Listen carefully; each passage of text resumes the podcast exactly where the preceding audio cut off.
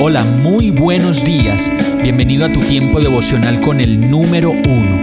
Qué alegría saludarte con la certeza de que Dios está obrando en tu vida su perfecta y buena voluntad, ya sea porque estás aprendiendo de un momento difícil o porque estás disfrutando de su amor a plenitud con paz y tranquilidad.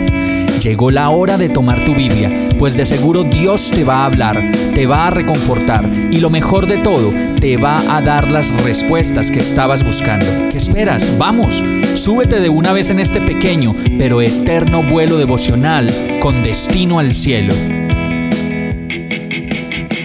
Y el mensaje de hoy se llama Solo tú. Ezequiel 37.3 dice, luego me preguntó, Hijo de hombre, ¿podrán estos huesos volver a convertirse en personas vivas? Oh Señor soberano, respondí, solo tú sabes la respuesta. La historia comienza cuando el Señor puso su mano sobre Ezequiel y fue llevado por el Espíritu hasta un valle que estaba lleno de huesos. Y yo me pregunto, ¿cuál es ese valle de huesos a donde el Señor te puede llevar hoy? Es tan fácil encontrar huesos secos en nuestra vida que basta solo con mirar en cuántas de nuestras situaciones, en cuántos de nuestros planes y programas está Dios involucrado. Y si descubrimos que en muchas de esas realmente no lo está, ese puede ser nuestro valle de huesos. Continúa la historia diciendo que el Señor entonces lo condujo por esos lugares, así como ahora nos puede conducir a nosotros, y Ezequiel solo vio que habían huesos por todas partes, desparramados y completamente secos. Y yo creo que hoy nos podemos dar cuenta de cuántos huesos realmente secos hay en nuestra vida. De pronto esos tiempos perdidos, mirando lo que hacen los demás, comparándonos y muchas cosas más que solo tú puedes listar en este momento. Termina la historia con una pregunta que el Señor le hace a Ezequiel, hijo de hombre, ¿podrán estos huesos volver a convertirse en personas vivas?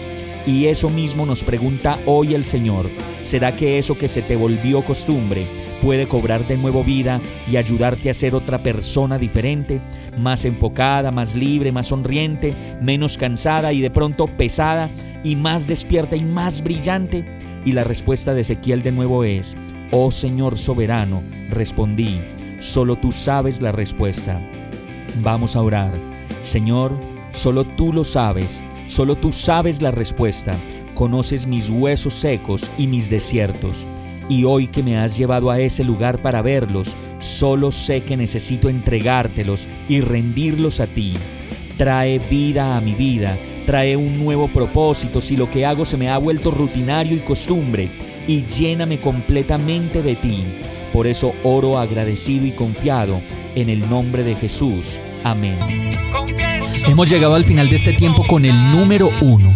No te detengas, sigue meditando durante todo tu día en Dios, descansa en Él, suelta los remos y déjate llevar por el viento suave y apacible de su Santo Espíritu. Solo compártelo con quien lo necesite y ames. Hoy, de la mano de Dios, todo será un gran día.